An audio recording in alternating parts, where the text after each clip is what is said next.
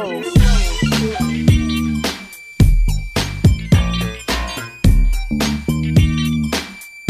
up, everybody? Welcome to another episode of Two Smart Dummies podcast. As always, I'm your host, Marcus. And I'm your host, B. Reed. Brady, what's up, man? Whole bunch of nothing, man. Got some sad news in the NBA about David Stern. Terrible news, man. Um, shout out to Commissioner Stern. Um, had a brain hemorrhage uh, at dinner last week. Um, sad thought, man. Uh, sounds like he's in critical condition. Uh, you always worry about that with older people. So, you know, sad, sad thought. Yeah, at his age, it's, uh, it's to be kind of shaky. The lucky part is they caught it soon enough where they can actually try to do something about it. It wasn't just total brain damage, it doesn't sound like. But anytime you have bleeding on the brain, that's a pretty serious issue.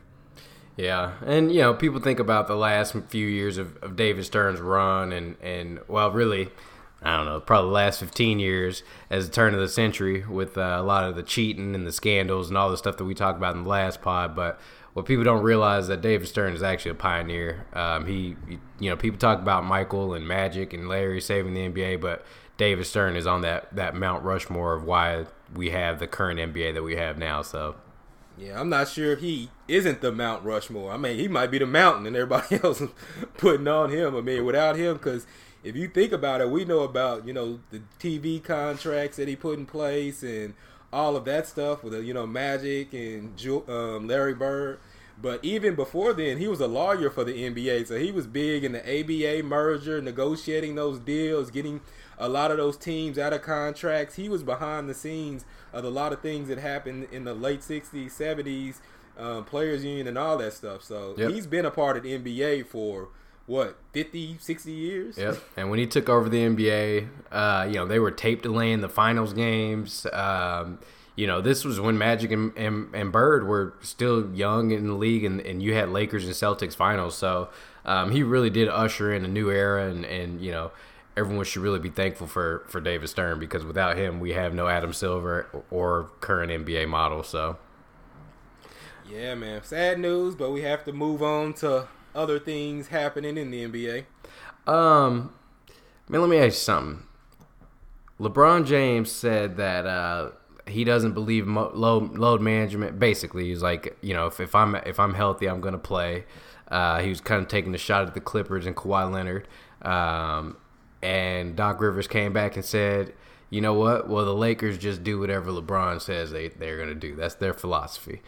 uh, what do you make of that? Is it good for for this? I guess if you want to call Lakers and Clippers a rivalry, I mean, I don't think they probably don't see it as that, but um, what do you think of that? Yeah, I don't think the Lakers and Clippers can be a rivalry until the Clippers start winning some championships. I know this version of the Lakers haven't won any championships and they hadn't won anything since like what 09, 010, but still, Clippers had never won shit. So yeah. they have to earn their respect before they can even be considered a rivalry. But what LeBron's talking about with load management, this is the same dude that's fighting for lower games. So he's saying, you know, if, if I'm healthy, I'm going to play. But then you're complaining about the amount of games you're playing in. So everyone handles it a different way. You can't tell them. Obviously, it worked for Kawhi last year. So you can't tell him how to handle his body. No one tells you how to handle your body. There are people saying that you could have played last year uh, when the Lakers and that you were just letting them, you know, lose. So nobody knows what's going on with other people's bodies.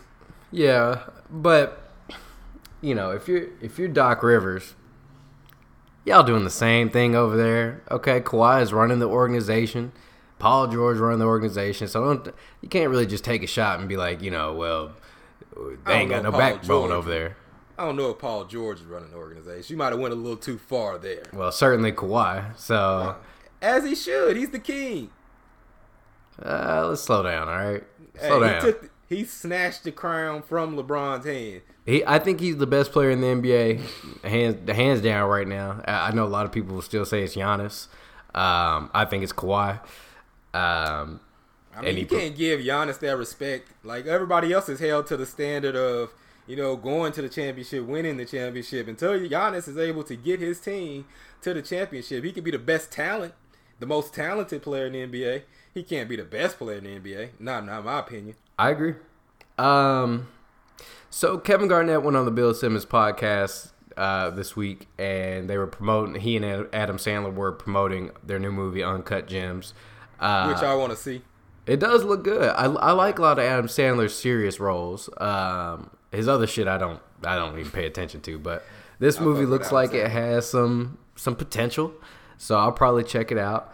But KG kind of talked about the LeBron uh, era and how you know they broke LeBron, they forced him out of Cleveland, um, and basically that he still is not cool with LeBron or D- Dwyane Wade or any of that. So, uh, what did you get a chance to listen to that interview? Yeah, I listened to bits and pieces of it, and I agree with them for the most part. I mean, they did break LeBron. If you remember the whole reason for LeBron going to Miami, we we look at LeBron as like this great winner and this great champion, but he essentially quit in that fourth quarter. Oh I mean, yeah, I know he had a triple double, but he was not involved in that game in the fourth quarter. I'm talking about in what it would be 2009, that semifinals game against yep. the Celtics. They were throwing five dudes at him, forcing those role players to beat him, and said if LeBron wants to beat me by himself, or if he wants to pass the ball to those other players, we're gonna allow him to do that. They kind of played on LeBron making the making the right play. And what happened is, yeah, for a couple of games, you know, a couple of shots, you know, Mo Williams, they're gonna hit those shots. But what happens when you got to take 20 shots, Mo Williams? Now, Mo Williams is a bad example because I seen him do 30 and 10 with the Clippers for about half a season. But you know, those other dudes couldn't carry the team. And it frustrated LeBron. LeBron left and went to Miami, so I feel like he got a point. And he's old school. You know, he doesn't. He doesn't. He was mad at Ray Allen. They didn't talk to Ray Allen after he left. Yep. So, yeah. But you know what? Uh, I think the we we've gotten further and further. I mean, like you said, it's been about a decade now um, since those Celtics teams, but I think they're they're one of the more underrated teams. They only won one title, got to two, but uh, you know I think they are one of the more underrated teams in history, um, and how smart they were. And if you think about it, they really should have won two titles. Yeah, that team had a ton of potential. The problem was when they got together, they were already up in age. Yep. But KG was just about, about to break down. Yeah, so you had one year KG had a knee injury. Then the, that follow that was the year they did make the finals. So they won the finals. That next year, I believe KG got hurt.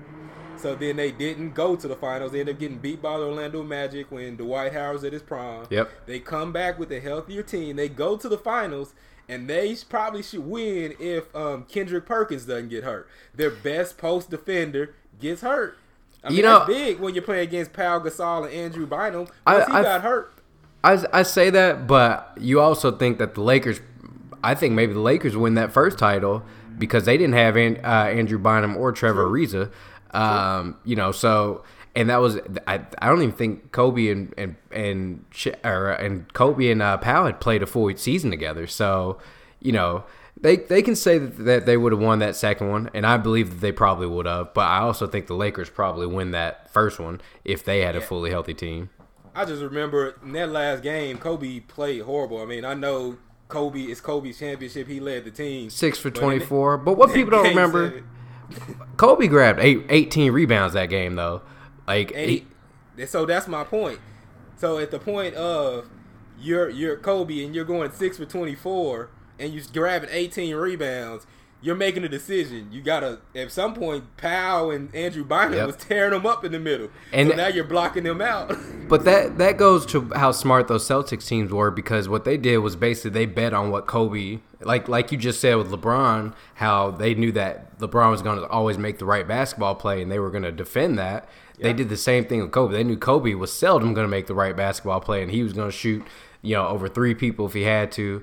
And it wasn't until Phil Jackson was like, yo, we're about to lose if you keep playing this way. So while he was shooting six for 24, Kobe decided he did other things. He got 18 rebounds that game, and people don't remember that. So yeah, he shot piss poor, but I mean, he did what he had to do to win that game. Yeah, I mean, he, I mean, he, he's gonna. It's theoretically, it's still the right basketball play because if they're leaving me one on one with somebody, Kobe should be taking the shot. It's just Kobe wasn't on. You know yeah. I mean? He yeah. wasn't on that night. But he was at, like you said, they were able to make up, get rebounds, and do some other things. We're gonna get into that because this this part of the basketball revolution is about the Lakers. So I won't, don't want to spend too much time on the Lakers. But yeah, let's get I to do, some of I the do uh, KG though. Let's get to some of the trade rumors in the NBA right now. Um, the the Pelicans have made Jrue Holiday available, which you and I talked about last week. Uh, Well, about, well, about time. Well, they haven't. David Griffin was on TV yesterday and said that they haven't made him available. He claims that they uh that you know December fifteenth is the deadline for when any player that had just signed a contract this Yep. year can be traded. So Griffin was on in the broadcast yesterday, and he said that he was sitting down with Jrue Holiday and told Jrue Holiday that there will be rumors saying that they make they're making him available or they should make him available because December fifteenth had just passed. Now he sounded believable, but I don't believe him. I think Jrue Holiday is available. I think so too.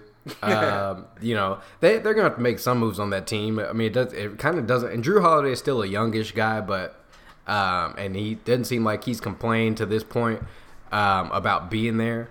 JJ Redick, I can imagine, is not super happy right now, seeing as how he's never missed the playoffs uh, in his career. Um, and New Orleans is not going to be making the playoffs this year.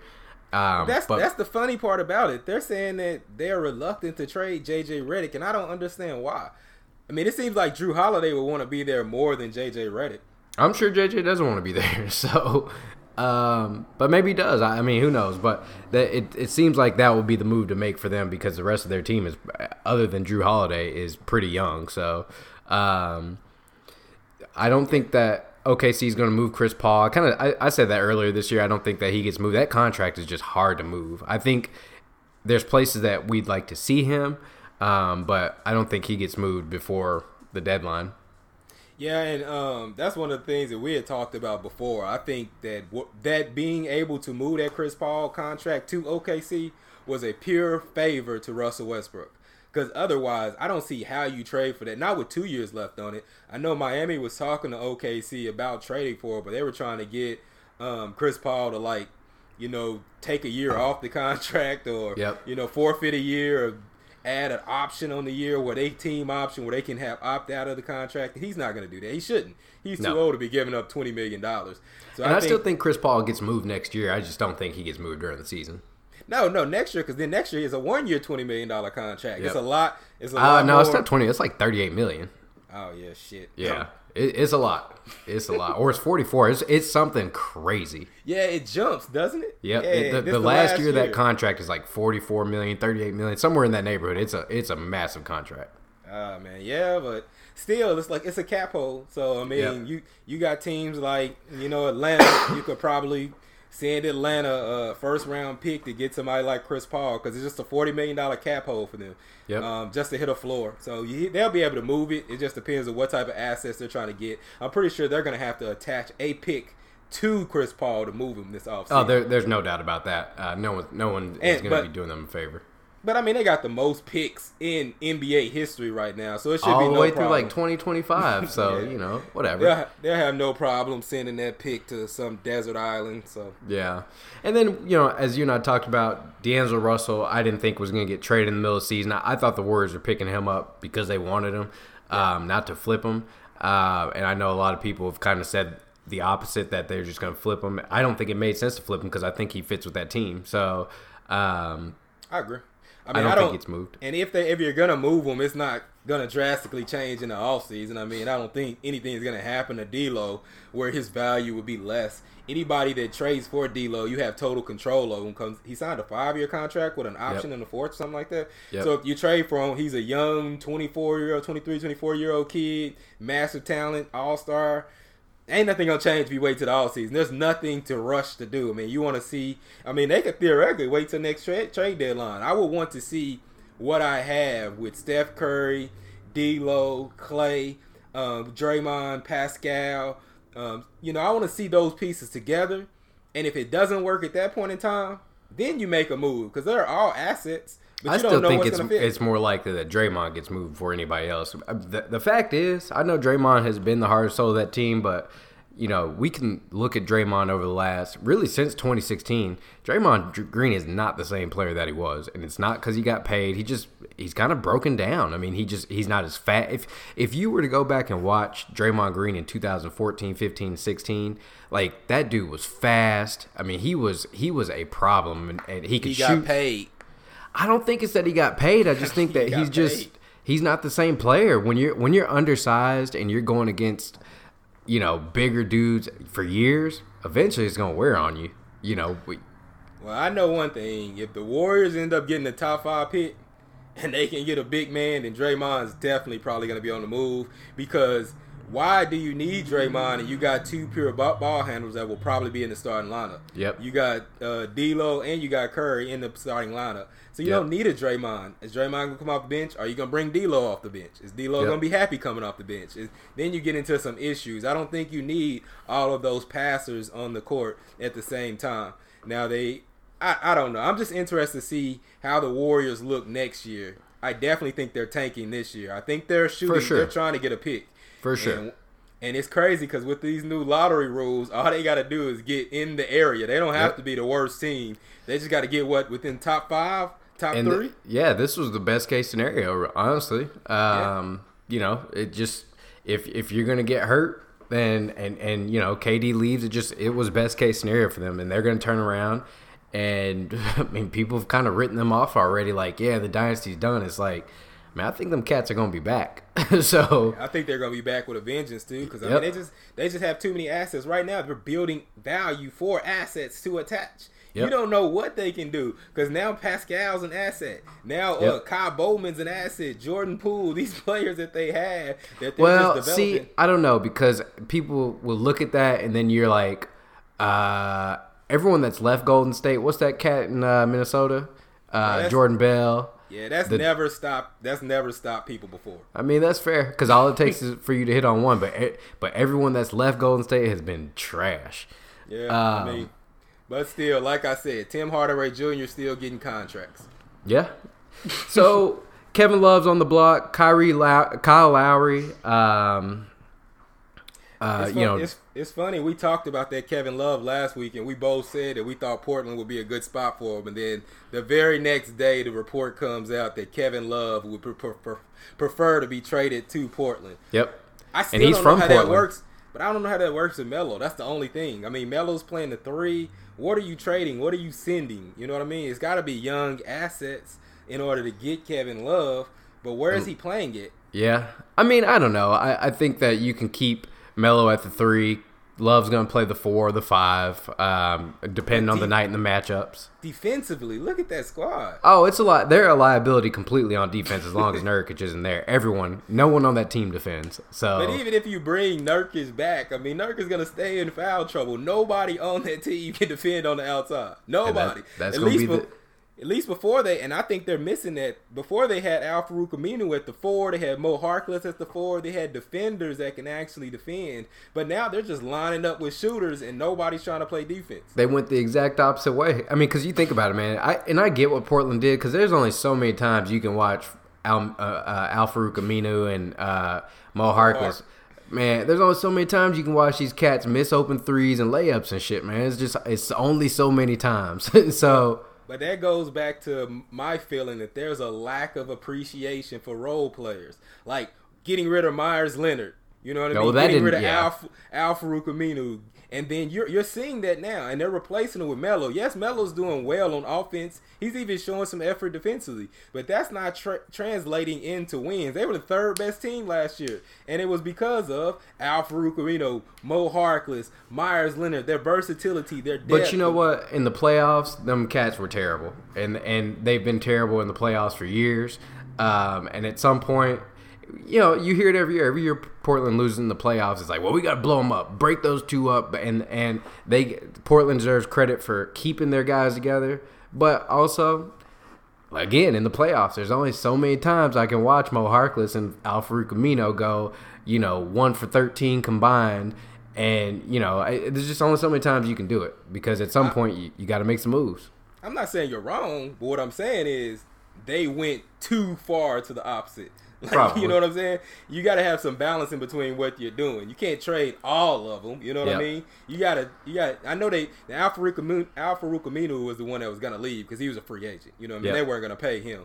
They could have paid Mo Harkless. Mo Harkless only had this was a uh, final year of his contract, I believe. Yep. And they traded Mo Harkless and Meyers Leonard in order to get Hassan Whiteside, which I don't think is a good move for them because he doesn't defend, he doesn't set screens, he's lazy, and As hasn't hell. it hadn't really worked out. I mean, sometimes he has a good game where he really defends the rim, like if he plays the Suns and he gets ten blocks.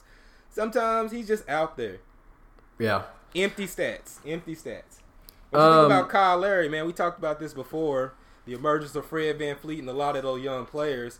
I think that it's the perfect time to trade Kyle Lowry, man. Man, you know, it's tough because on a personal level, he and Masai went through all that shit after the DeRozan thing. Um, I think this is going to be a situation where the only re- way they trade Lowry is if Lowry wants to be traded. Um, He acted like he wanted to be traded last year until they won the title. They won the title, and he and Masai made up, and, and he was like, "I understand. I'd rather have a title than than big forehead DeMar." Uh, Shit, I mean, what you, what you gonna say? After you win a title, you're still gonna be mad. But I'm gonna tell you straight up like this: I don't like Kyle Lowry because when DeRozan left, they were doing that. He was doing that color purple shit by himself. you know what I'm saying? The hand clap shit, the whole pregame he used to do with DeRozan, and he would be like, so that shit rubs me the wrong way. it wa- it was a little too much, a little too too romantic. Yeah, man. you know. So, but there's a couple places I'd like to see Kyle Lowry. I mean, we talked about it: Minnesota, Miami. Um, there's places that I think if Kyle Lowry wants to be traded, that he will be in demand. Um, I think if they put him out there because you got control of his contract. I said before, adding that extra year to his contract gives teams control. It's not a one year rental. Toronto can get better assets back. It's, it's a bet. I think it's time, and I, I thought that was the whole reason why they added a year to his contract because they were going to move on for him, and I don't see why they wouldn't. Norman Powell is playing extremely well. You got OG is playing extremely well, and you got Fred VanVleet. You And know what I'm saying? that's one thing that they need to credit um, Usai, uh, Masai Ujiri and, and the rest of that Toronto organization, Nick Nurse. I mean, people give love to the Warriors and deservedly so, but uh, Toronto is is that version of them in the East. They find talent everywhere, from the G League to uh, really, I mean, to Africa to literally everywhere. They they have a system that works. Yeah, and I think that's the new that's gonna be the new coaches movement. You're gonna start seeing that. Nick Nurse was a winner in the G League, and now he's shown that he can come here and not only uh, win, but he can develop talent because that's what you're doing in the G League. You never know who's gonna be on your roster from game to game. They could send three or four people down there. You have to put them in the roster. You have to put them in the game and play them. Then those people leave that night right before the game. You know what I'm saying? You never know what's going to happen. And I think that just makes you a better coach because you have to be adaptable to whatever situation is going to happen. And Nick Nurse was very good down there. There's another coach that just got um, hired on, and he was like a champion in the G League too. I can't remember which one it was, but I think that's going to be the new movement. Team um, coaches that are successful in the G League, I think they're going to start getting a shot in the NBA. Yep, I agree with you. Now, I, Um, did, I did hear a rumor. and I don't know what you think about this. Dennis Smith Jr. to the Timberwolves. Man, something needs to happen, man. Because I, Dennis Smith Jr. has too much damn talent to be wasting away at them clowns in New York. Um, and, and you know, we talked about that might be one of those situations where that cat's confidence is broken. He played a lot last night, but uh, the Knicks suck. I mean, and they're not good for anybody. They're they're Hey, not good at all. They just they just put 140 up on Atlanta. Yeah, I saw that. I was watching that game. They had, I think they had 42 in the first quarter. Yeah. And that goes back to my point that I told you. Uh, Trae Young, they when when he's on the floor, Atlanta is the worst team in the league defensively. So as great as he is and as elite as he is on offense, he's such a liability on defense that the rest of the team is hot garbage uh, and the But, I worst in the league. That's that's on the organization to put people around. You don't put Iverson out there for his defense. You know what I mean? You have to build around those players. If you can't build around your players, And they will. Yeah, Atlanta's like- a young team. Uh, This, you know, uh, and, and and they're probably too young. And my problem with Atlanta. No, they're definitely too young. Yeah, and my problem with Atlanta, like I get the Vince Carter thing, but if you're playing Vince Carter in crunch minutes, crunch time minutes, uh, there's no all right. There's no point of even talking about Atlanta because they've got a 42 year old starting point shooting guard that's playing way too many minutes. I mean, there's there's stuff that you need for leadership, but trading Kent Bazemore made no damn sense because that's a guy that you need that can give you minutes. Taurean Prince, those guys can give you minutes without taking away from the development of the young guys. To, Yeah, to they- have Vince they- Carter makes no sense. Taurean Prince was in third year. They were out on Taurean Prince. They didn't believe in Prince, but Prince helped them defensively. But they were for some reason they didn't like him. They weren't going to pay him, so they tried to get what they can for. I agree. Bazemore was a good leader for them. Uh, he he was a good role model for those players. Correct. Um, I think they're missing him a lot. They were they're a lot more competitive, but I understand because they're trying to put their young people on the court, and they're like, "Fuck it." but and, and their young guys are performing well, but yeah. at the end of the day, like we said, you know, Atlanta is a is, and it, it's not just a Trae Young problem because, like I said, I my my my prop my thing with Trae Young, my fear with him down the road unless they get those, unless they absolutely hit on Cam Reddish and uh, DeAndre Hunter, and those guys are more than just role players. Um, what the fuck is Trae Young gonna do with Ben Simmons if they ever if they make the playoffs? And that's the same issue that Kemba Walker has. Little guards in the playoffs have a lot tougher time. Uh, Kyle Lowry struggled for years in the playoffs because he's a little ass point guard. Chris Paul struggles, and when you can trap those guys, it's just a different it's a different game. Yeah, it, it's not even really about the trap. It's about the defensively. You can just always scheme to do a mismatch. That was a problem with Isaiah Thomas on the Celtics. Why he didn't get the contract? Isaiah Thomas had an excellent year with the Celtics. Yep. Everyone thought it was a given that he was going to get a max contract. The reason why he didn't is when they got in the playoffs against LeBron, all they did was put his ass in pick and rolls on yep. the backside. Oop, just keep throwing it to LeBron because there's no way you can stop it. And that's why people, uh, you know, typically try to stay away from little point guards. And, and again, I think Trae Young is an elite talent. I, you and I disagree on how elite, um, and we'll talk about Doncic here in a second. Um, but I, I'll tell you, matter of fact, let's go to Doncic. I, t- I tell you, I may be wrong about how good Dallas that that uh, supporting cast is because they went in, they built beat Milwaukee on a on a night where Giannis put up 48 points, um, and, and, Dallas was just whooping their ass um, without Luka Doncic, uh, who went down with an ankle injury. So um, they definitely 18 game win streak. Yep. So I mean, Dallas definitely has a better team than I thought they would. I'm still going to wait to see how they go. You know what their overall wins losses is without Doncic, but clearly they they they can they're they're doing okay. Well, this is what I talk about with the devaluation of role players. Like we're always looking for these great players and every you got to surround them with a bunch of super team players. Sometimes you can win with just a good team and good players, and that's how Rick Carlisle won. The one thing about Rick Carlisle is he has a system where you have to buy in. And even before he got KP and Doncic, he had he has players on there that have already bought into his system. Jalen Brunson is a quality backup point guard. Doncic go out, he's still coming in getting ten assists. You know what I'm saying? Delon Wright. Yeah, um, Delon Wright, he just came this year, but he's their type of player. That's the type of player that they need. Versatile, multiple positions. You got Kleber, you got um, Dwight Powell, you got um, Tim Hardaway Jr., um, Dory Finney Smith.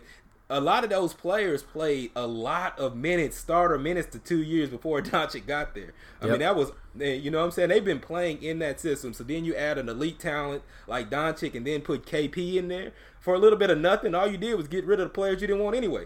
All yep. they lost was Dennis Smith Jr., who they didn't want anyway, and DeAndre Jordan. They got him for nothing. Well, so and just, they traded Tim Hardaway and got him back. Yeah. Oh no, no, or did no, he come back over? No, he he came in. He came in that trade, that Doncic trade. Okay, I couldn't remember how because oh, so he left New York and went back to New York or something. I, but, uh, I can't uh, remember how that went but, down, but yeah. Yeah, he left New York, went to Atlanta, and yep. then. But even beat, to your point, he's been a starting shooting guard for you know the last shit, five he, years he suckered the Knicks at about sixty six million dollars. Yeah, yeah. he you was know? the man for about a year and a half. So he, yep. but he's played quality minutes. Now he's just a role player. He took all those duties off of him and just said, "Hey, sit in the corner and hit threes. If you hit them, good. If you don't, just play good defense." You know what I'm saying? They have yep. a quality team built around them. I, that Dallas team is better than I thought they were. I think they're gonna be better, um, just because of the skill set of Doncic KP, he hadn't really hit his peak yet, but if he gets better and his offense, like I think this is the stretch, this three week period, they need to find his game right now without well, Doncic on the court. And and I agree with you because you know the one thing that isn't talked about about Doncic because of how amazing he is um, and has been is that ball kind of stops sometimes with him, and he Sticks. becomes yeah it, he becomes sometimes he puts up too many shots. Um, and I think it's if he sh- shoots over twenty five shots, twenty or twenty five shots, they're like seven and six. But when he shoots under twenty five shots, they're like seven and one. So. I mean, some, know, it's it's great, it's spectacular, but what happens is in the playoffs, every time I'm looking at these teams, and when you become a contender, I start looking at what's going to happen in the playoffs. In the playoffs, when you start playing good teams, it's no more. Hey, I got uh, Dallas tonight. Three days later, I got Minnesota. Then I got the Clippers on the back to back. I'm flying in. Now it's I'm just sitting and looking at how to stop your offense. And the Yep. number one thing is going to be stop Doncic. What happens after you stop Doncic? Yep. You know what I mean? And I want to see some of those other players get more consistent, like Tim Hardaway, um, KP. I need to see more offense, not just going through him. Because yeah, it's incredible that he's triple double and carrying them on their back. But fuck, how long can you do that? I know he's young, but shit. Yeah. he's. I mean, he's he's basically been James Harden for Dallas. Um, But it took to James. It took James Harden about seven years to be able to carry that load and get your body right to do that. Yep. This is still Doncic's second year. I mean, yeah, but broke, Doncic he broke been down last year. he's been a pro for They play like thirty to forty games. That's last, fair. Last year, in the second half of the season, he broke down. He was doing a lot of this last year early. I believe he can carry it longer. But what happens when he gets to playoff? That's an extra what? 10, 12, 16 games? How far can he go? How much can he hold up on? We don't know. Yep. Yeah, once you start getting into to playing 80 and 90 game or you know 90 and 100 games, yeah, you're right. Well, that that'll be the tale. All right, man. Let's get before we get to our main story, real quick. I want to touch on uh, on uh, a situation that happened in Utah last year, where um, the the Jazz ended up banning a fan for calling Ru- Russell Westbrook the N word allegedly. Um, that fan is back and he is suing uh, Westbrook and the Utah Jazz for over a hundred million dollars. Yeah, and basically his stance is that he didn't say anything outside of what other fans were saying.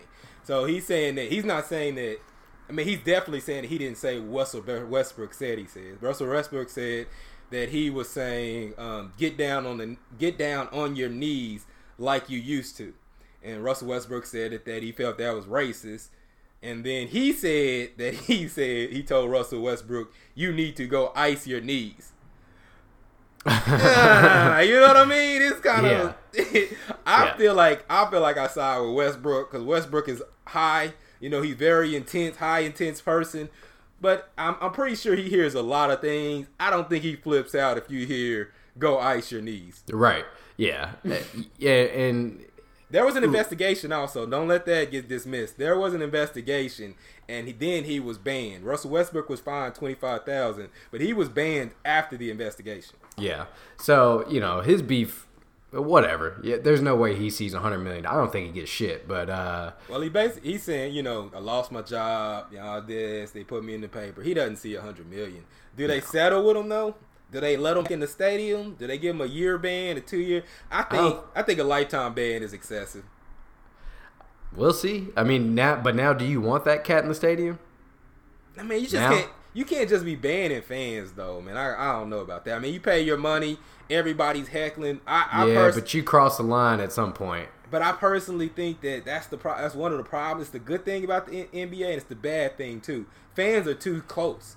They're way too close to the to the to the players. Imagine what I mean- they say to football players. They say all kinds of shit to football players. You So- can't see them. You can't hear them. I was uh so I was at the Grizzlies Suns game last week and I was uh two rows behind the Grizzlies bench and Stunting.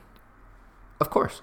You know had to watch Ja dunk on Aron Baynes. Uh you know but I will say the fans were in Phoenix were not bad but you could just like there was these two kids in front of me and I call them kids. They were probably in their early 20s but they were just yelling at Grayson Allen the whole time which fuck Grayson Allen. I yell at him too.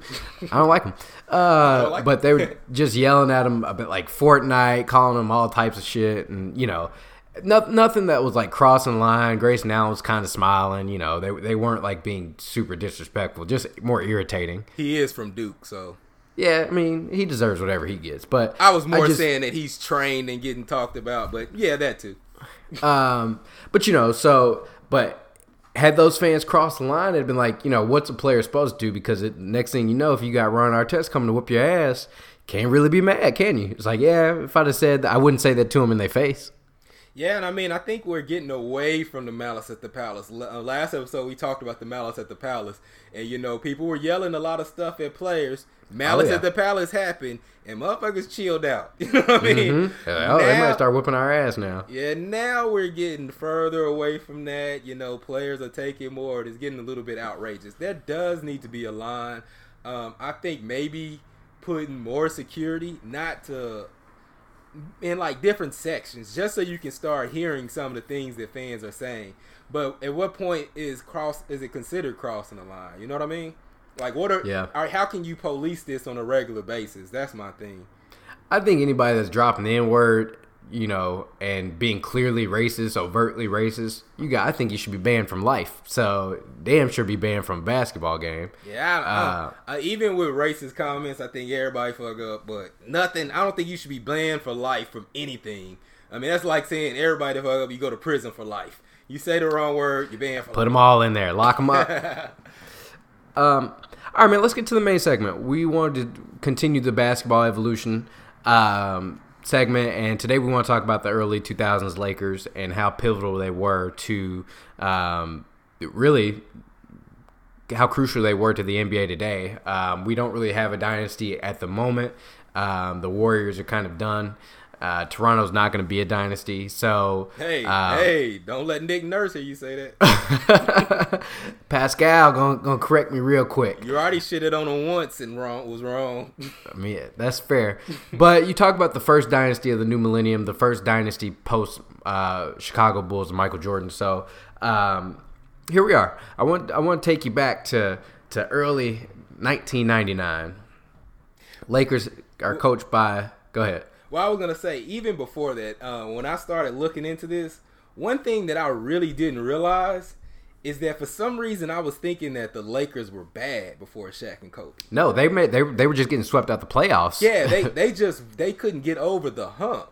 But yeah. I, Utah was whooping their ass every year. yeah, but I should have known that because I, I used to. That was when I liked the Lakers. I liked the Lakers then because they had you know Nick Van Exel, Eddie Jones, Cedric Yep. Ceballos, those players, Lottie Vidoc and his style. I liked the, that Lakers style, but they couldn't get over the hump. Dale Harris wasn't a bad coach. He Nope. couldn't control personalities. So that's Yep. the one thing I want people to understand because I think other people may feel like I did, like kind of thinking like, oh, before before Shaq and Kobe got there, the Lakers sucked. They did not. No, they were good. 50 win then- team. In in '96, uh, they traded for Kobe Bryant. Uh, you know the inf- infamous trade with Charlotte that sent Vlade Divac and Eddie Jones to uh, Charlotte and Nah, Kobe Eddie Bryant. Jones didn't go. That was just Lottie straight. Oh, that's right. It was. You're right. Straight up for for uh, for the 13th pick. Yeah, Um, and, and it's funny because um, people don't people just say that out there, and the first thing you think is, "Oh shit, how could you do that? How could you trade Lottie for Kobe? Oh my god, everybody knew Kobe was going to be great." Understand that Kobe was the first guard to ever be taken out of high school. That wasn't a thing that was happening. I mean, it was big men who were taken with Moses Malone in the 80s, Yeah, Darryl Dawkins before that, Kevin- um, then Kevin Garnett Yeah. most recently. But nah, to that point. people weren't taking as good as Kobe was, and as good, good as people thought Kobe would be. People weren't taking guards out of high school. And people didn't think Kobe was going to be Kobe. No one, no one knew Kobe Bryant was. There's a reason he went 13th overall. No one thought that Kobe was going to be Hey, what hey, he turned out to be. don't say no one. Except for Jerry West. Jerry West. So the story is is that Jerry West brought in Kobe for a workout and had Michael Cooper, which Michael Cooper was defensive player of the year, you know, this guy. And at this point he's older. But, you know, Michael Cooper was considered lockdown. And Kobe just destroyed Michael Cooper and Larry Drew, just gave him the business to the point where Jerry West just shut the workout down at the 30 minute. I mean, he just killed those dudes. So Jerry West knew what he had. Jerry West always had an eye for talent. But what I was gonna say about Charlotte is that that deal, that deal was already made before Charlotte was even on the clock. You Yep. know what I mean? Like the the Lakers didn't know that Kobe was gonna be there. Like that deal was agreed to the night before. And John Calipari wanted Kobe Bryant in in uh, uh, New Jersey. They, they were going to take him, and I can't remember what happened now, but they could not agree with ownership, and um, you know, basically they they ended up just passing on him. and he fell all the way to 13. Yeah, so I just wanted to make it clear that when you go back, you look at that. They said that that deal was agreed on the day before, and they were also it was kind of a backup plan. It was a win-win because Jerry West was angling to get Shaquille O'Neal. So they needed to move Lade anyway to free up some cap room. I think that move freed up about three point three million dollars in cap space. Right then, the cap was around twenty four million, and they needed to sign Shaq. So that freed up well, cap space too. And that was part of what convinced Shaq to come to LA was the fact that you know Jerry West kind of told him, and, and Shaq has said this. This isn't you know inside information, obviously, but that hey, I've got this young guy. He's going to be one of the best players ever played this game. And, you know, and Kobe had actually met Shaq before. Shaq and Penny, he always said that Shaq was nice to him and Penny was an asshole to him. Yeah. Um, but he talked about how he this this kid that they that they just drafted is going to be great. Um, and so Shaq ends up signing the deal. The first thing that he sees Kobe Bryant doing is working out, going through like actual game drills and game situations without a basketball. Yeah. And Shaq said he knew right then. He was like, "Oh, this dude's gonna be special." And Shaq says that's one of the reasons why he didn't he didn't train in the off season. Like Kobe had that killer instinct, always wanted to be better, you know, wanted to be Jordan, you know, always training, always getting better. And Shaq was just like, man, they used to beat the shit out of me during the season. This kid's gonna train. I'ma chill at home. I'ma come back, and then I'ma, you know, I'm gonna rest up, and yep. then, you know, mid season when I get back to form, you know, then they'll feed me the ball. But that's kind of the that's one of the things that you know, kind of cause conflict between them because Kobe was like, I'm working my ass off. I'm killing the first half of the season. And then when Shaq gets up to speed, now I'm just supposed to defer to him. And he yep. wasn't really built like that. But before and, we get too deep into that, I wanted to go and look into one of the.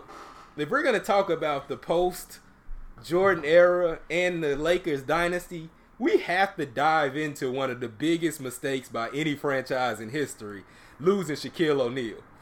You know what I mean? They lost a player that I don't I don't know if people know how good Shaquille was early in his career. I mean, in the first three years, Shaquille O'Neal was the rookie of the year. He had already run a scoring title. He was second in the MVP to Jordan. You know what I mean? Like he was an elite talent.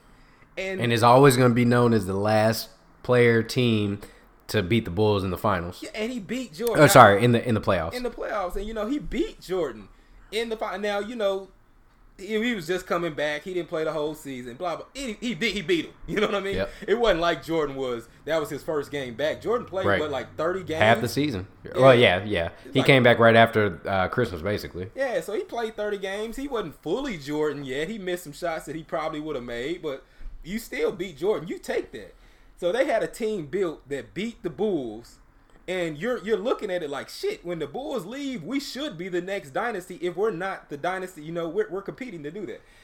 So I want to look at how Orlando Magic lost Shaq because I think that's an interesting story because there's a lot of shit in there that it, it, it set up perfectly for them to lose Shaq or for them to be able to lock Shaq up.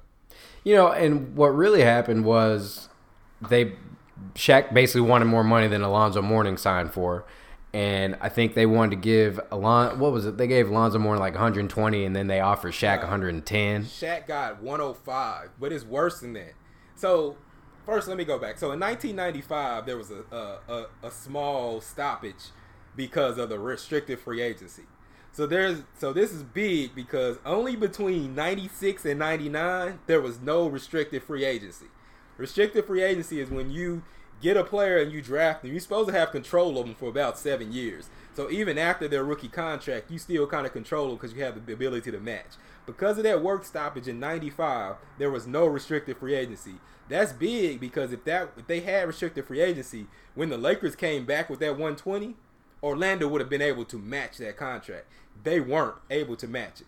But the reason why Orlando fucked up is because they could have wrote Shaq a blank check. At this point in time, there was a salary cap of 24 million, but the birds rights was there. So you could go over your cap in order to sign a player. There was no luxury tax. So essentially if Shaq said I want 150 million, they could have just gave Shaq 150 million. They opened at like 6 years 54 million dollars. That they way under they they played it wrong. Yeah, they played it totally wrong. And meanwhile, Jerry West was uh, he was like, "We'll give you whatever you want." Yeah, I think Um, I think Jerry West first came in. Even when they offered him that, it was like a four year, sixty four million, or seven years. No, at that point they had ninety five, but he refused to take anything under one hundred five because Zo and Juwan Howard had gotten one hundred five. You know, isn't it crazy that um, you know two of the the the weirdest like the the most unlikely things have affected NBA history at least twice. You know, the the cap spike in 2016 Yep. is how Kevin Durant got to Golden State, and that was the only time that that was ever able to happen. That's And then now the same thing with Shaq. Uh, you know, Shaq going to LA. So it, it's pretty crazy that that probably what swung five titles. Yeah, You- yeah. you know what I mean? Because if, they can match it, he stays in Orlando. He never leaves. Like you can offer him whatever you. Essentially, you only have to offer him a contract. You say, go out there and see what deal you can get, and then you just match it. You know what I mean? It- It's the market sets itself. But And and do the do do the Magic become that dynasty? Um, does Penny Hardaway get hurt if Shaq's that's still there? that's going to be the thing. It it all hinges on Penny either way. But yeah, but either way, Shaq Shaq now becomes a Laker. I mean, because even with Orlando, right? Nick Anderson was never the same after that series against the Rockets. Um, Dennis Scott was starting to get a little too fat, and uh, Horace Grant was getting too old. So But, but I there mean, would have been you, you probably. I wouldn't say that you signed those players because after that, then it became, hey, we need to build around Penny, and then they start giving those players contracts just to keep the team together. I don't know that if you give Shaq because at this time, remember, a hundred million dollar contract was unheard of. The cap was Right. twenty four million. Jordan got thirty million, which is six million over the cap. Yep. Bird rights. There was only two hundred million dollar players, which was Zo and um, Juwan Howard. At that time, a hundred million which is crazy to think about now. yeah, but Zo was Zo was a beast then. though. Oh no, I, I just mean Juwan Howard Oh, mostly. hey, man, the Heat almost had Juwan Howard on those cap rules. I think I think the Heat tried to sign Zo and Juwan Howard at that time, and the contract got voided or some shit. But uh, but at that point in time, a hundred million dollar contract was like eighty two percent of the cap. You know what I mean? You know what's funny? We, and we'll get back to Lakers in a second. But I want you, you being a Heat fan, and you talk about how you know the Heat are the best expansion franchise. You know, and I agree with you. I think they are. Um, but talk about Orlando. The the luck, the the misfortune of Orlando. Basically, their entire existence is It's not misfortune. is it because It's, it's so- bad so- management. I don't think it is because all right, so you lose Shaq, Penny goes down, and then you have you sign Grant Hill, Tracy McGrady, and you almost signed Tim Duncan, but Tim Duncan changed his mind at the last second. Grant Hill obviously gets hurt and is never the same again, and now you're just stuck with T Mac. And then you know, of course, then you go through the Dwight Howard years. They tried to put help around him. They just never were able to manufacture it. So. I mean, Um, but I think I think all that is just a product of bad management. You had the best luck in history to get Penny and Shaq and have that team built. You, if you have the foresight, like Miami didn't care if that's the cap, they just went ahead and signed Zo, who the best player. It's no question you if if if Zo was the number two pick and um you know Shaq is the number one pick and Shaq outplay he's not they're not even the caliber of Shaq. At that point Right. you know you have to pay him 120. Why not just say uh, he wants 150? He's on record saying I want 150. I knew I wasn't getting 150. If you're Orlando, why don't you just say 120, 115? Yep. Anything over there, you lock them up. That's your bad luck. Penny getting hurt is bad luck. You're right. Then you go into the um the the Grant Hill. They signed Grant Hill after the after he got hurt, You know they what I took mean? a gamble. They gambled and it on didn't that work out. Uh. Then you get you get Dwight Howard. You never really put elite talent. And when you did, you put Stan Van Gundy. You never switched out the coach. I mean, Yep. Stan Van Gundy is a good coach to build a team. He's not a good coach to win. As soon as he left Miami, they won a title. Yep. Bad rotations, weird shit he's doing. You should have got a better coach in there. So back to the Lakers. Um, from '96 to '99, they they they're really just underachievers, right? Um, they get swept by Utah, or they lose to Utah in '97 and '98. Yeah. Get swept in '98, um, and then they lose to, I think Seattle in '99. They lost somebody fluky in '99.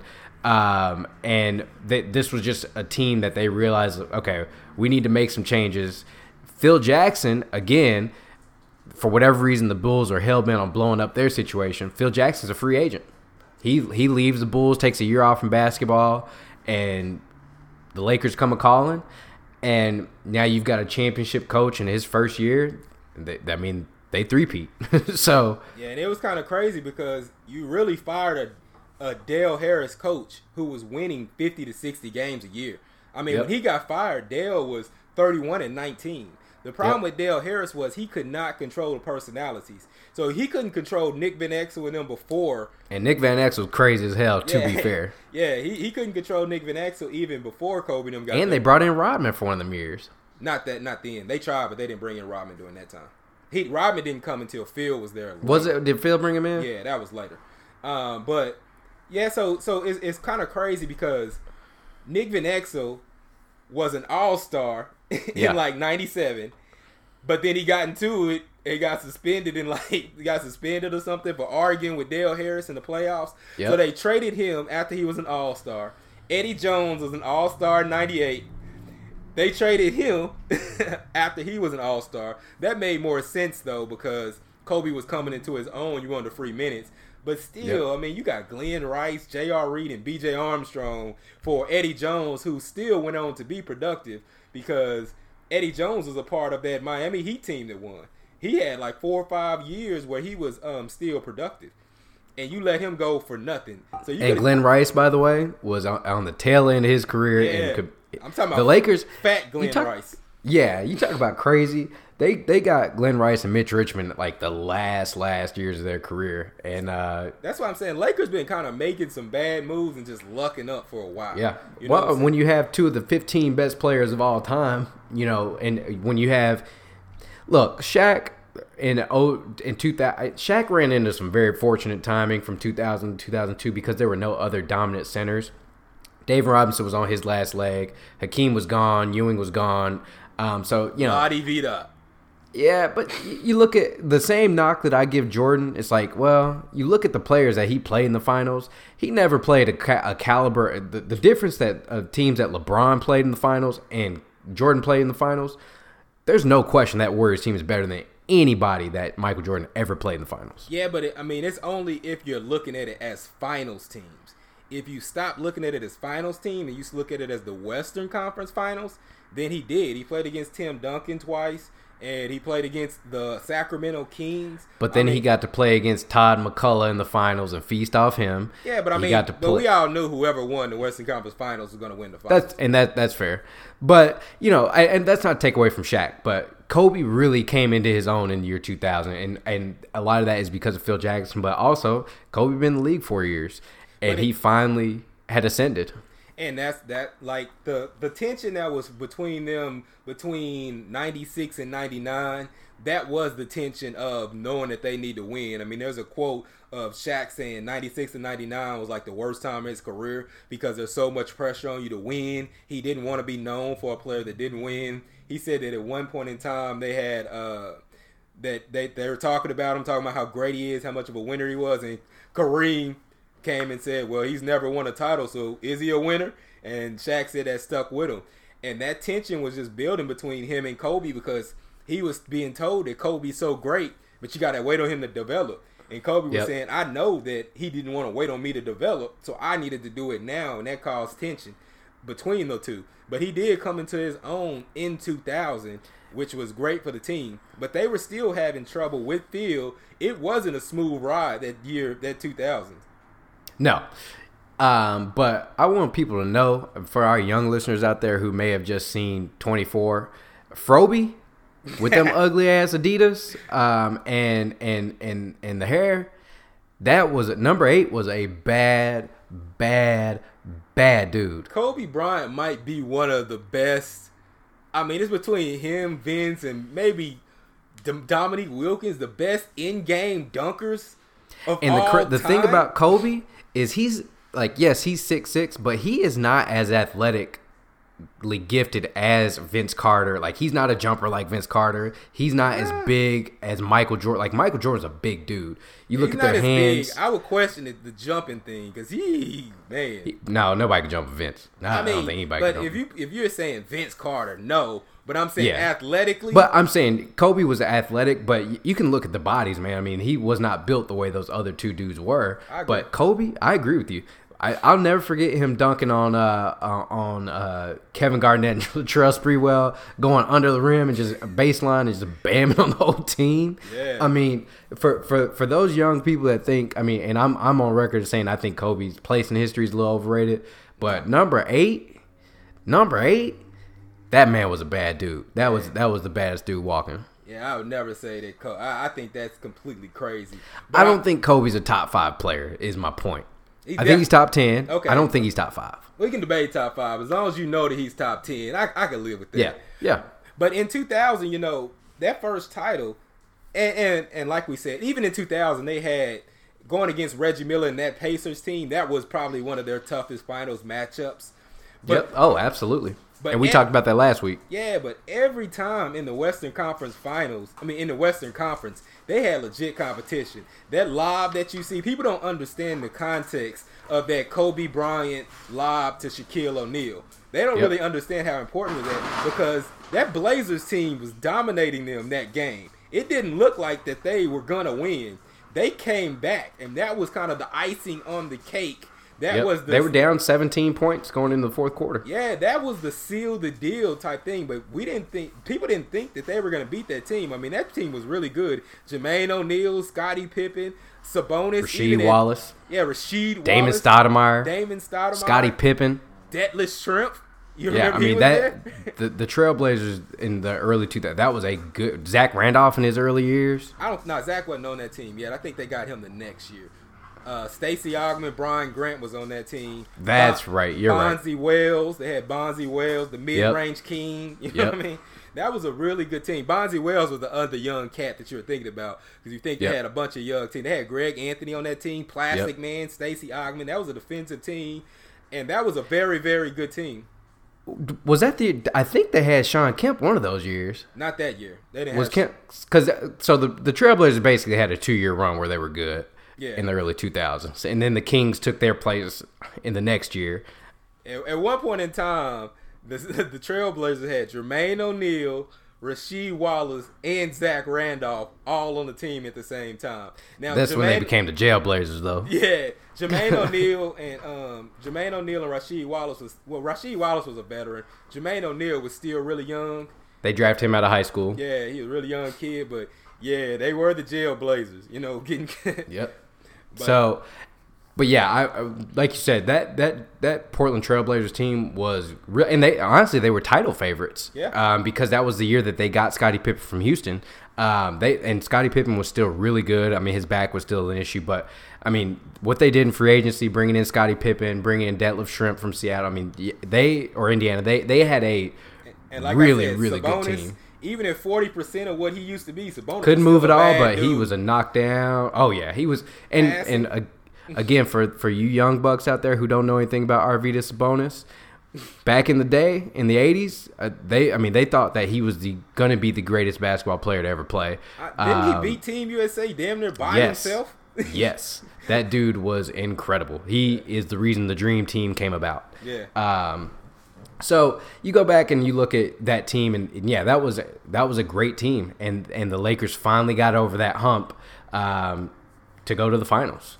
Yeah, and then you, I remember Shaq said after winning that, he thought all the pressure was off. He went down, sat down, and then the day after, they were like, "Well, can they win another one? can they win another one? Yeah. And then here comes Sacramento, who's building a nice young team. They get Chris Webber in a trade.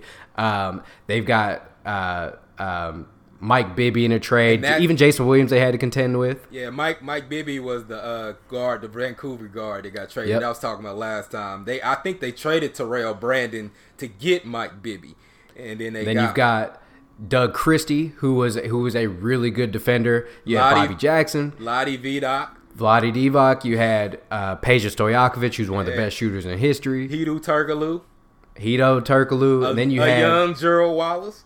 Yep. Then and then you had, of course, one of the best to ever do it, Brad Miller. I mean, that guy was a killer. Um, but yeah, so you had you had really really good teams that the Lakers had to contend with in the West. Not to mention, we haven't even talked about the Spurs.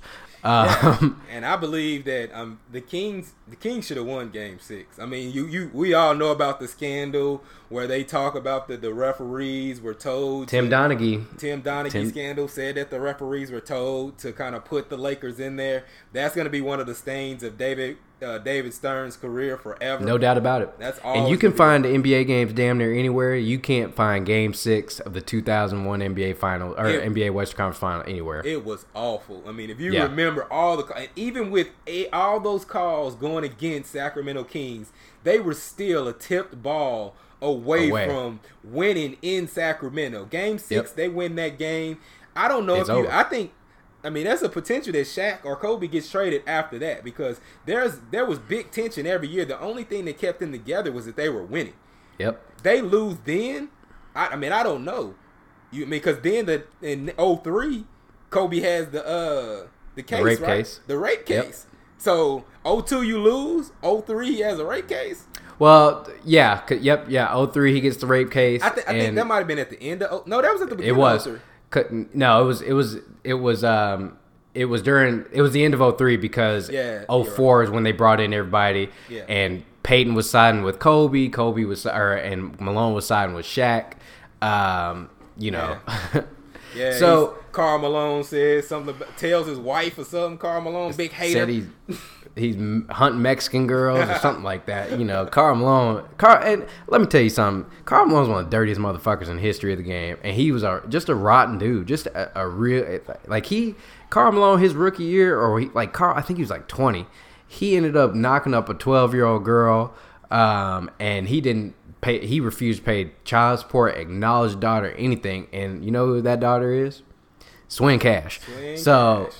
you know it, it's it's crazy that that that anyway. Karl Malone, piece of shit. I don't ever root for Karl Malone, but I, I've always said that I believe like Karl Malone is one of the most overrated players in the NBA, and Yeah. I, I'm in the minority, but I know it's not a pure calculation. You look at John Stockton's assists, and you look at Karl Karl's numbers. That shit's almost equal. Yep.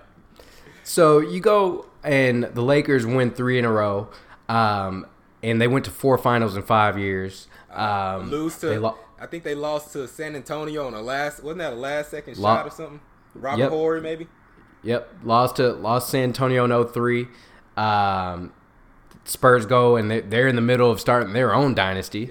Um, so they come back, they rebuild in 04, and they bring in That was the odd year championship Spurs. Yep. won yeah, every, every, odd year, the Spurs are winning it, except 01. Yeah. But, you know, you come back and you, you bring in Karl Malone, you bring in Gary Payton, who, one thing that people don't understand, while the triangle was very innovative and obviously was very successful, if you've got a great point guard, it kills. I mean, I remember watching Jason Kidd trying to run the triangle in Dallas, you know, under Jim Cleamons, and it was terrible. If you've got a great open floor point guard, the triangle's awful. So Gary Payton wasn't a bad was a bad fit. He and he and uh, Phil Jackson didn't get along. Phil Jackson didn't play him.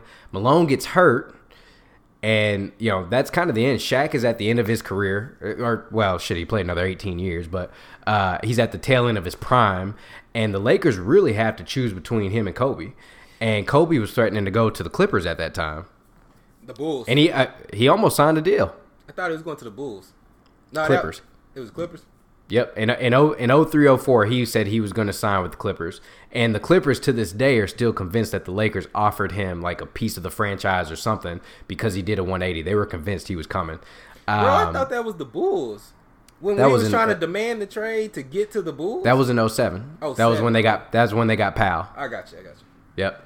So um so the Lakers they trade Shaq and Phil Jackson pretty much guaranteed he was like, well, if you got Shaq, Phil Jackson wanted to keep Shaq. Phil Jackson was team Shaq all the way. Him and him and Kobe did not. I mean, you read the last season by by uh, Phil Jackson, and he evis- eviscerates Kobe Bryant. And and remember that Phil Jackson used to fan the flames of their like Phil Jackson believed that that built the team up or I don't know, but he used to say shit in the media and keep Yep. Kobe and Shaq at odds on all times. I Yep. guess I guess he feels that they can work through it through the season, it doesn't come a problem in the playoffs or what. But he was notorious for fanning the flames between them. Yep.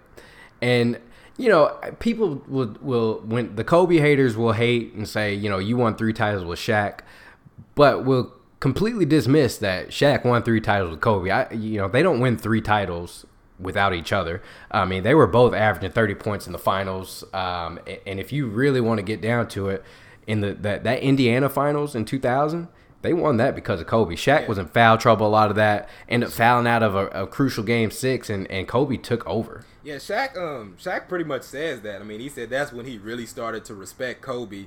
Is when when he went out in Indiana. I think he fouled out of that game six game, Yep. and he thought it was over, and Kobe Yep. just took over and just Yep.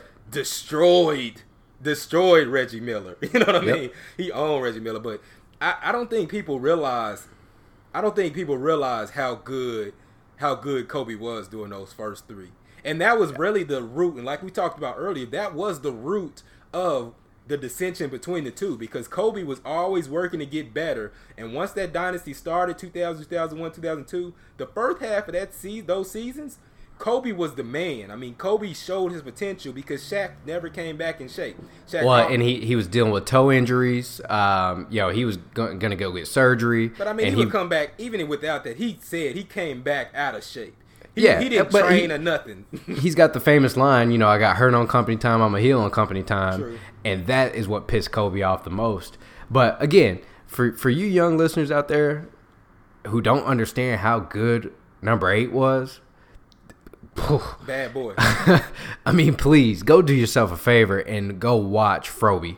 Um, I think yeah, Kobe he- goes to the Hall of Fame. If if 2003 he gets kicked out the league, Kobe still goes. to the Hall Yeah, if he never played another, if he ended up going to prison for rape, he still don't was know going to be a about Hall of prison. Fame. If he go to prison, they ain't gonna put him in there just cause. Eh, just you know. cause, you know what I mean?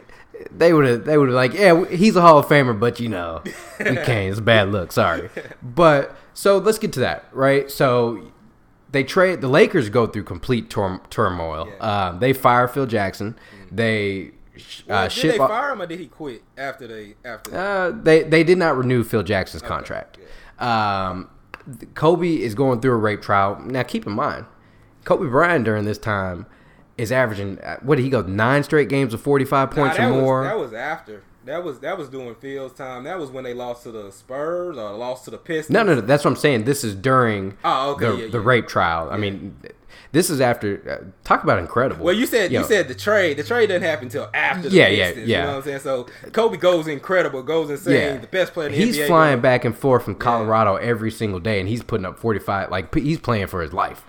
Um, but they trade Shaq. Shaq ends up after you know, they lose to the Detroit. After they do. after they lose to the Pistons. And you know what? It was time. It was time um, because they just could not coexist anymore. And Shaq I, goes on. I want I want to touch on that. You made a good point. Is the triangle worked because they didn't have a good point guard? No, not not a good point guard. They didn't have a traditional point guard that handled the ball. All Phil Jackson's point guards were specialists. Like you had a Ron Harper who was a defensive specialist, knocked Yep. down threes. You had a John Paxson, Steve Kerr, Brian Shaw, Derek Fisher. Yep. You had players like that.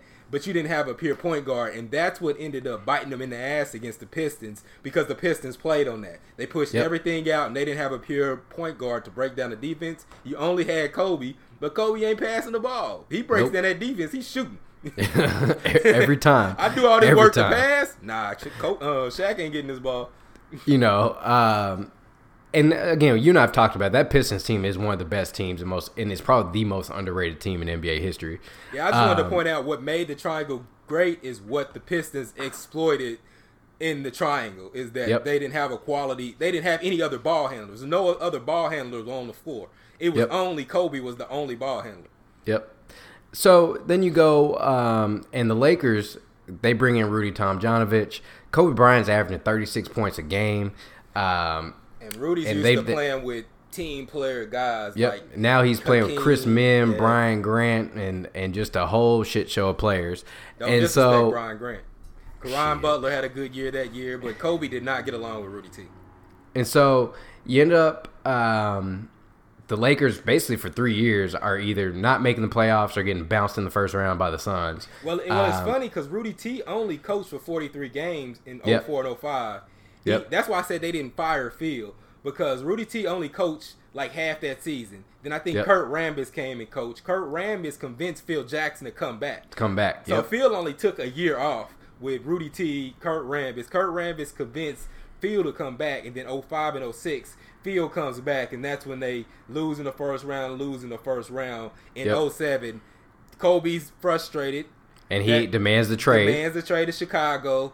They get on. They they make that deal for Pau Gasol, which Gregg Popovich calls the worst trade in NBA history. But that's just him being a hater because he he.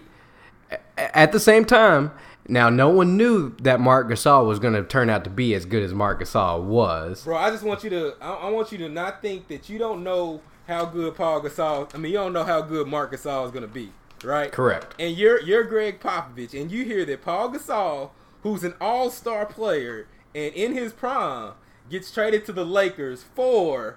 Oh, oh, hold on, hang, I had it written down. what? It was Marc Gasol, Kwame Brown. No, it was Kwame Brown, Javaris Crittenton, Javaris Crittenton, and then what turned out to be Marc Gasol. Hold on, that's not it. Uh, they signed Aaron McKie that day to add him to the package. Uh, Yep. two first round picks in 08 010 and the rights to Marc Gasol, who nobody has seen because he's like an He's in 18 Spain. year old high Yep. school player in Spain. Nobody's Yep. seen him. Jerry West has. This is another Jerry Yep. West thing. Well, so Jerry West saw him because Marc Gasol grew up in Memphis, and Yeah. and he, it, actually he and uh, Jerry West's son played together And at, at, Los this Angeles. time, at this time, Jerry West is in Memphis. Yep. He, he's he wants to do Kobe a favor, in my opinion. You know what I mean? He does a Laker friendly trade because nobody knew what Marc Gasol was going to turn out to. No. Definitely talented, but they they essentially gave the Lakers what they needed to get back on top. Gregg Popovich And- was pissed. Not Yeah. yeah, yeah, he was pissed. Oh, he was. And he was like, people shouldn't be helping the Lakers and this, that, and the other. And I mean, he had a good point. From a competitive standpoint, yeah, it was a bad look. Um, and then, you know, the Lakers are back all of a sudden. And um, just for FYI, those picks turned into Donté Greene and Greivis Vasquez. Man, I like Greivis, though. He He was not a quality NBA player, but man, I like I had hopes for Greivis. I was like, was, this dude is good in going college. to be He was man, exciting player in Maryland. college. And, That dude was out getting a triple double damn near every night. yeah, that was at the height of the. Uh, was that the ACC at the time? Yeah, that was the Yeah, height of the ACC yeah. where they was putting out players. I think Juan Dixon started the ACC revolution. You know what I mean? Boy, I'm telling you, Greivis Vasquez. I mean, it's funny to laugh about now, but that dude, he, He was a bad dude in good. college. I He mean, wasn't that- he wasn't that bad in the NBA. He just had. No. But he had a. He had some kind of weird injury. He, yeah, he ended up like I think he, it wasn't a knee injury. What did he? Nah, it's I think it was his labrum. Same like- thing that Johnny Flynn hurt. it's is it it's something that still gives him pain today because I just saw him Yeah. recently talking about that every day of his life he's in pain or something. I think he tore his labrum. Um, same thing, that, and the th- same thing with Johnny Flynn. Like Johnny Flynn wasn't a bust; he tore. It's the same thing that ruined I, Isaiah Thomas' career. So, you know, Questionable. but Johnny Flynn the- might have still been a bust. yeah, maybe. But the the Lakers are back. They they run into the Celtics, and, and so in, in Oh, terms draft- of the NBA, they drafted uh, Bynum in 05. That's part of Yep. it too. La- Bynum was the last high school player to be drafted. Uh, Lamar Um, Lamar Odom came over in the uh, Shaq trade, so he Yep. was a carryover from that. They fucked Yep. up trading Caron Butler for Kwame Brown, but it worked Oh out. God. Yep. So I mean, and now you got a Lakers finals team who go to to street three straight finals, and you could argue that they could have lost two of those, or you could argue that they could have won all three. Um, and really cementing Kobe's place in history. I mean, you know, Kobe went to seven finals. He won five. Um, one he won without Shaq. He won two without Shaq. He got a lot of flack though that first year they went to the finals to play the Celtics because even though they went to the finals, I think the Celtics blew them out by like 17 or some some Uh, they beat them by like by like forty something yeah, in, they, in game they, six. They beat the shit out of them. So um, Kobe had to come back that next year and deal with that. And unfortunately, he didn't even get a chance to see the Celtics because Kevin Garnett got hurt. Orlando Magic ended up winning, so he had to wait till 08, 09 to get his rematch. 2009 2010 2009 get, 2010 yeah and and you know that that like i said we we've talked about it i'm not convinced that the lakers if they were healthy if they had bynum and ariza in 07 or, or yeah, 07, 08, that they don't win that finals because if you remember correctly, the Lakers were up damn near 20 every game and they they they blew, blowing the, blowing the lead. They kept blowing leads. Um, and then of course now the, the Celtics come back like, well, we didn't have Perkins in, in you know 2010. it was like, well, whatever. you know, hey, hey, hey you're gonna respect Perkins. Perkins was the, the, elite but, defender. But but the argument is the same. The Lakers weren't healthy in 08. The I, Celtics I weren't healthy in 2010. So um, but let me ask you kind of get into this. Oh, go ahead. The early part of the 2000s, that Lakers squad underachieve. The, if if if I told you in I don't know oh if I told you in year 2000 2001 after their first title if I'd have told you that the Lakers over under for titles was four would you take the over or the under under because I didn't know that they I mean because you got to remember that tournament I didn't know that they were gonna last like every year they were in the news about Kobe, Shaq fighting, the turmoil, everything that was going on in that organization. I would say it's probably a miracle that they got through three titles.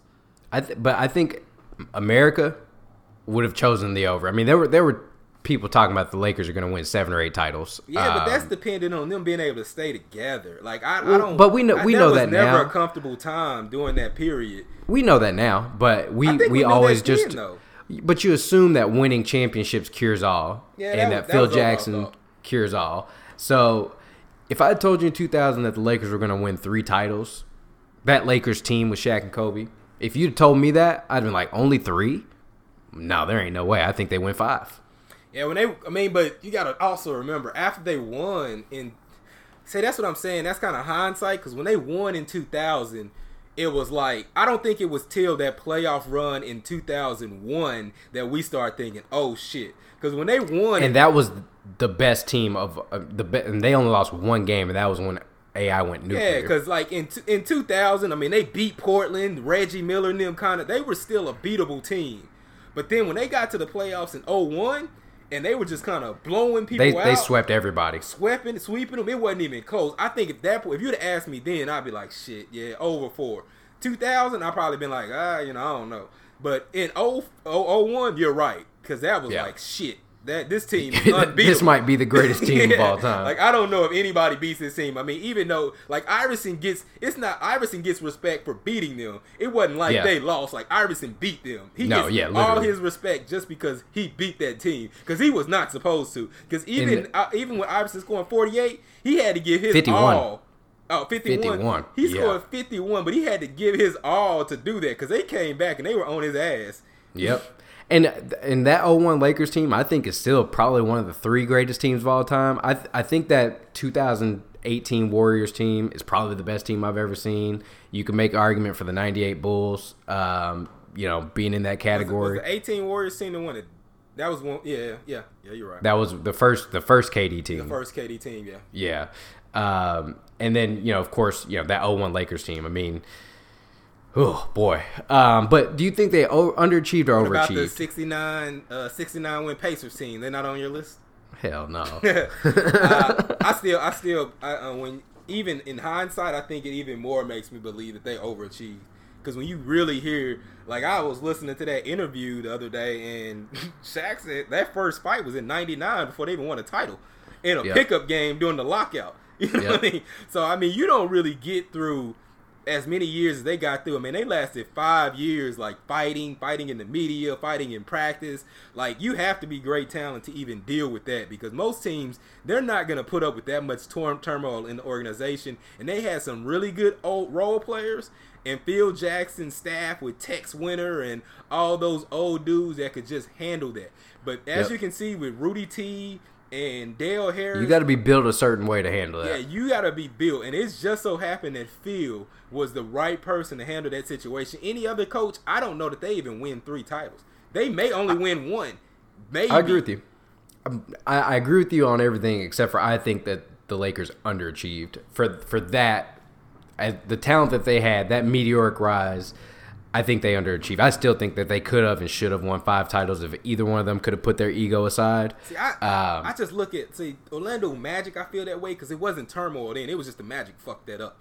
but they were they liked playing with each other. I feel like that's a team that underachieved because But now you see, you say that, but you remember, like Shaq was jealous of Penny. Oh. Like the, the when when Penny was doing Sprite commercials and you had Little Penny, Shaq hated that shit, and that that was a big part of the reason that he and Kobe didn't. I mean, yeah, of course, Kobe hated that he wasn't in shape, that he didn't give it his all, but also Shaq hated when Kobe got any shine because he felt like he was the best ever. I think we also have to remember that Jordan changed it where big man wasn't appreciated in the 90s. So that was Correct. a big part of what was going on. People didn't feel like big men was marketable because Jordan, you know, Jordan Nikes, Jordan, that was popular. You didn't feel like you could market a shoe. Like none of Shaq's shoes sold out. Big Penny's- men don't sell shoes. Big men don't sell shoes, and that's what it was all about in the '90s. Who's marketable? I mean, Penny could sell shoes. He got like one of the highest selling shoes. People ever. still buying pennies to this day. Yeah, and then you had the Sprite commercial, you had the Little Penny commercial.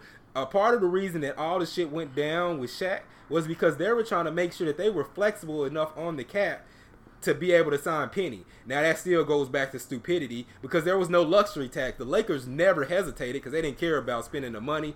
Orlando's considered a small market town, but they should have just went over the cap. Like they literally could have offered Penny 150 million dollars and um, Shaq 150 million dollars because there was no luxury tax at that time. So that's going to kind of wrap us up. Um, I think the Lakers in the early 2000s un- underachieved. Uh, that new dynasty, you know, I, I wouldn't even consider the, the late 2000s Lakers a dynasty, really. I mean, and they they went to three straight I mean, finals. You, you three Pete, you got to be a dynasty. They went to three straight finals. Um, you know, so and they won two of them back to back. They went, And they went to four and five years. In the in the early, well, no, no, the early 2000 Lakers were definitely a dynasty, no doubt. Oh, first, you're talking first about the late. My bad, I misunderstood. You know that late one, that wasn't a dynasty. That no, was a but just just a really good team. good team. You know, I mean, Um, but if you say that, would you say that the Pistons wasn't a dynasty? Because if you say the Pist- Lakers aren't a dynasty, would the Pistons be a dynasty? You mean the the 80s Pistons? Yeah, they only won two. No, I don't think they were a dynasty. Okay. I, That's- I mean because now I think that had had Isiah Thomas not gotten the, when Isiah Thomas got hurt and they lost to the Lakers, I do think that the that the Pistons had that not happened, they three-peat. Um, and and people people don't realize that that late '80s Pistons team, god damn. I mean they the reason Michael Jordan didn't get anywhere before the '90s was because that Pistons team and those Celtics teams were very very also very good. because you were allowed to clothesline motherfuckers in the lane too. That's fine. But guess what? I mean, if the you Pistons were making if you Magic was considered a pretty boy, and them boys making to the finals every year. Yeah, but I'm saying if you couldn't clothesline somebody, if you couldn't clothesline somebody in the lane, they not stopping Jordan. And Yeah, let's just be I real. Jordan might have won ten championships because he definitely goes in what eighty nine. if mm-hmm. if they don't, if they can't. He needed he he needed Scottie man, and Scottie wasn't Scottie until 1990, no. 1991. So so it was the year before they went to the finals. That year before that, that was 90. ninety. Okay, so then in No, 90, sorry, the Bulls went to the finals in 91. Scottie became Scottie in 1990. He was still a middling rookie Okay. until about well, oh, then. well, I'm saying then they win the championship. I'm saying that the Yeah. Bulls win the championship in 89 90 if they can't clothesline Jordan every time he drives to the hole. I don't know, man. They had the I, Jordan rules, man. You couldn't go to the hole. That was the literally they plan. Their plan was every time he drive, put him on the I'm not sure they beat the Lakers that year. Ah, that's, I mean, that's questionable. I mean, maybe they get there, but I'm not But sure if, sure if they, they beat the Lakers. Pistons, why wouldn't they beat the Lakers? The Pistons beat the Lakers. I mean, that's fair. I don't know. I, I'm not sure they beat the Lakers. I don't know. Um, but yeah, man. So that, that's that's what we got. Um, next episode, we're going to talk a little bit about the Spurs um, and, and what they mean to the NBA and what they meant to the NBA in the early 2000s. And when you talk about underrated, I still think Tim Duncan is underrated. Um, It's, his style of play. It's that boring style. I don't think he gets nearly the respect that Shaq gets, and he was probably a better player in the in the 2000s than Shaq. I mean, I you have- look at I- you look at Duncan's resume. He outplayed Shaq. I have him. I mean, we talk about everyone talks about their top whatever. I don't think Shaq's in the top ten. I think I think Tim Duncan's in the top ten. You don't think Shaq's in the top 10? I think Shaq's like probably twelve. You're fucking nuts. I, I, I think he's I think he's probably 12, 11, 12, somewhere in there. After we You could get, probably talk me into ten. after we get done with this uh this basketball revolution, we're definitely digging into your top 10 because I want to see Summertime. Yeah, I need to see the motherfuckers on there because we disagree a lot on that. Listen, if your top ten doesn't include Bob Cousy, we ain't even got to talk about You got Bob okay? Cousy. What was that motherfucker that played for the Minneapolis Lakers that they think Uh, is George Mikan. George Mike is probably number two on your list. if it, listen, if your if your top ten ain't got George Mikan on it, don't even bother. All right. Wow, Basically, Half- other than Michael Jordan, my top ten don't include anybody that played after 1968. Half So, of it's number five. hey, don't don't disrespect Hondo, man. Sam Jones, all right, Oscar. Um, wow. All right, y'all. So we're gonna get out of here. Um, let us know what you think about the Lakers dynasty. Hit us up on Instagram, Facebook, the local Twitter, whatever you need to get us at. Yep, that's it. That's it. That's all. Peace.